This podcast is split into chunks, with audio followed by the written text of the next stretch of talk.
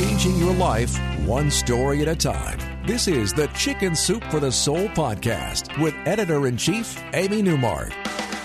Hey, it's Amy Newmark with your Chicken Soup for the Soul podcast today. It's Friend Friday, and I'm pleased to introduce you to Dr. Kwane Stewart, who works with American Humane. He is a veterinarian who has stepped out from the hospital and onto the streets to help pets everywhere he finds them. Living with homeless people, recovering after natural disasters, he's everywhere helping those dogs and cats that we love. He started out getting his degree at Colorado State University. And he started out as a, as a traditional veterinarian in a, in a hospital working on small animals. And over the years, his career has taken him in a lot of different directions, which we're going to hear about today. So, Kwane, welcome to the podcast. Thank you so much. Yes, happy to be here. So, you started out as a vet, and then what happened after that? Uh, well, you know, as it usually goes when you're first getting your feet wet out of school, you want to try and jump in and experience uh, various areas of the industry or profession. So, I got my start doing traditional practice, companion animal, veterinary work, and then did emergency work at night. So I, when I moved to San Diego and took my first job, uh, it just so happened the owner of the practice had a unit upstairs. So I was doing my eight, 10 hours during the day, and then I was doing emergencies at night. And I did that for the first two years. So got a lot of work experience and saw a lot of pets. And, and from there moved on to do more emergency work and then began to run, help run a string of practices in Southern California. And then you got into the world of shelters, didn't you? Which is such a tragic world. I mean, I've seen those shelters and it's so sad. It's, it's just heartbreaking to see them, especially the ones that do not have a no kill policy. It, it's it's hard, and to be honest with you, Amy, I really had no idea. Looking back in retrospect, I sort of felt like an entitled veterinarian. I think a lot of us get out of school and we're starry eyed. We want to change the world, and when you get into a really uh, sort of affluent or nice practice in a really nice part of town, you don't you lose um, sort of focus or an appreciation for what else is out there, and the shelter world is oftentimes the dirt that gets swept under the rug so when I decided to, go into sheltering, I one I didn't really have any experience, and two I just wasn't emotionally prepared.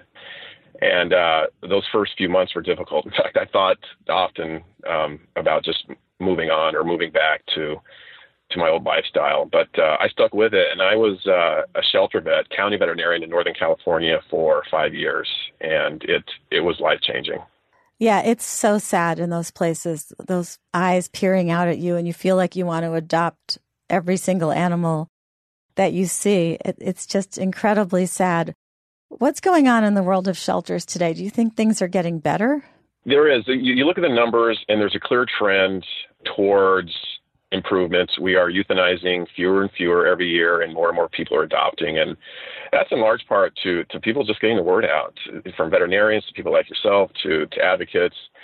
But the other part, and I, I really, as I honed my message to the public and to friends and family, the other part of it is turning off the sieve. We have to turn off the faucet, and by that I mean uh, spay and neuter. And I know it's gotten really cliche, spay and neuter your dog, but the pet overpopulation problem is a direct result of backyard breeding, of people not spaying and neutering their animals, and it's just an, it, the explosion or the, the continuation of, of unwanted pets flooding into our communities happens over and over, week after week. Yeah, we try with our books to get inside people's heads and make them aware that shelters exist and also make them aware of the necessity of spaying and neutering. And what we do, and I know you haven't read our books yet, um, but they actually support American Humane. We have a new pair of books coming out on August 8th, just a few days from now.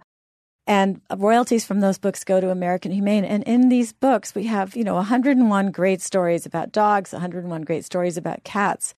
But within those stories, we're working to educate people. So we do a lot of stories about black dogs and black cats because we know those are the ones that tend to get left behind in the shelters. We have a lot of stories about senior dogs and senior cats.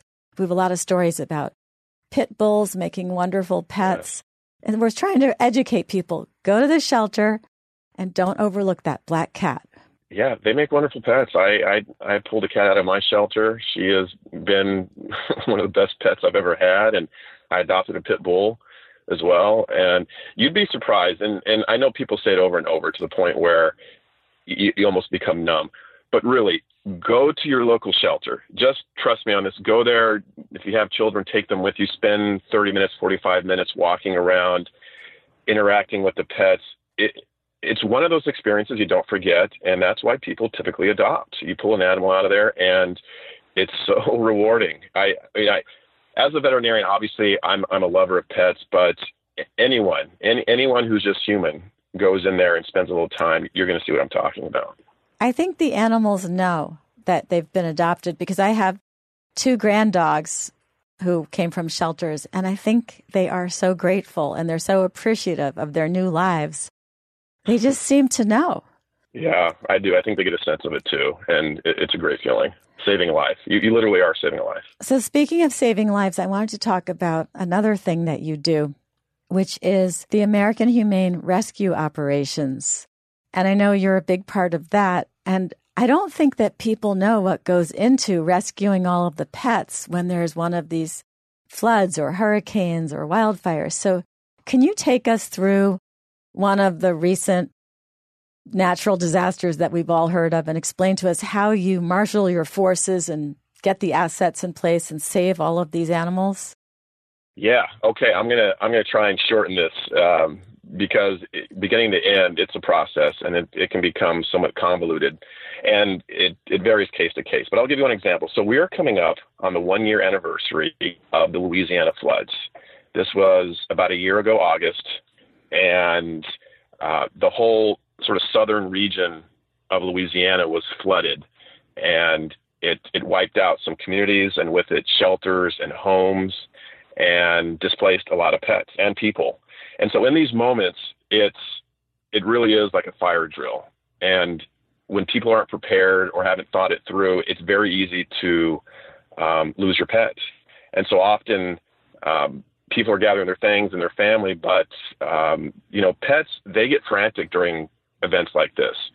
They can sometimes even sense earthquakes before they come, or these natural disasters, and some of them will flee or get lost or scared, and um, so that's our job in these moments: uh, tornado, hurricane, wildfire, floods. Our job is to bring in American Humane Rescue, um, gather up our assets, our forces, our people, and try and help the community however they need it. And again, it varies. It can vary uh, wildly from from one case to the next. But going back to Louisiana, so the flood hit. Um, hundreds of people were displaced from their homes, and with that, hundreds of pets. But it also hit some of the shelters in the area. So then you multiply that by a factor of I don't know five or six when it comes to the pets, and there were just a lot of lost, displaced, missing animals and pets. Uh, so we brought in our team of people, and typically what we'll do is is in addition to monitoring um, flood warnings or hurricane warnings, we will reach out to the local jurisdiction and ask if they need help, or sometimes the local jurisdiction, knowing what we do, will reach out directly to us. We typically like to have an MOU in place so both parties are clear on what they're responsible for and what our duties are. And then once we hit the ground, uh, we form a command center and get to it. And in this case, Louisiana, we we brought down a team of oh, it was it was close to 18 people, and we worked with the lo- local jurisdiction, the shelters, to go out and search for pets. And uh, we set up a temporary housing or shelter units, and any lost pet we bring there. And the the challenge often is trying to, once you identify the pet or locate a pet, and they're they're all over finding the owner or having or making the owner aware that we exist and they can come find us. So through social media platforms, through advertising, um, working with the, the, local government and assets, we get the word out. And usually we're pretty successful, one, in identifying most of the lost pets, uh, and two, reuniting them with their owner. So uh, it, you know, I can't tell you how rewarding it is. There, there are tears every day and some very neat stories, especially when people have have really thought they've lost their pet forever, and and under a branch or a tree or sometimes miles away will locate the pet, bring it back to the shelter, and then start advertising for the owner. That's amazing. And I know you have volunteers who fly in from all over the country to help when you have one of these events. We have a story actually in the dog book about one of your volunteers who flew down and helped out during that effort to reunite animals. Um, and there was, I think, a dog that was reunited, and the poor dog had been shot, I believe, which was pretty crazy. Yeah, I it, it is, and those stories aren't unique. Um, you know, the, the, different types of injuries. Um, and the, the stories of loss and reunification. I, I'll start getting misty eyed if I start thinking back to, you know, some of the, uh, the events. And I don't know. It, there's nothing like it in the world. As a veterinarian, I'm so proud to be able to step in and do this work. And touching on our volunteers, and thank you for saying that. They're everything to us. Our our responders, our volunteer responders, rescue responders, they are the workforce. They come in, they roll up their sleeves, get their hands dirty every day. Sometimes they're sleeping outside, they're sleeping in tents, they're sleeping in the trucks, maybe getting one meal a day because we're out in search and rescue. It really is a phenomenal effort um, by all, and I'm so proud to be part of it. And now let's move on to one other thing that you do because I saw this video of you actually going out on the streets and running a one man clinic, just wandering from one homeless person to the next and helping them care for their dogs and cats. So tell me about that. How does that work out? You know, that, that happened through my work with the shelter. And, and again, the shelter opened my eyes in a lot of ways, but I realized that as a veterinarian, we, we really do have a responsibility to give back to our community. And I know we hear that coming up, but doing it is, is something sometimes entirely different and making the time to do it. So I've always had a soft spot for the homeless, for homeless people, in addition, obviously, to strays. And I, I figured, I'm I'm just going to get out in the streets. I'm going to pack up a medical bag. I'm going to walk the streets and see who's out there that needs help. It started at first with me setting up um, sort of temporary clinics near homeless shelters, homeless human shelters. And I would just set up a table on a random day and invite anybody over who had a pet and whatever I could do right there um, then and there I would I would execute. So it may have been vaccines or microchip or toenail trim, or some of these dogs are suffering from arthritic conditions, so I'll prescribe pain meds. Ear infections, fleas are common. Whatever I could do in that moment, I would do.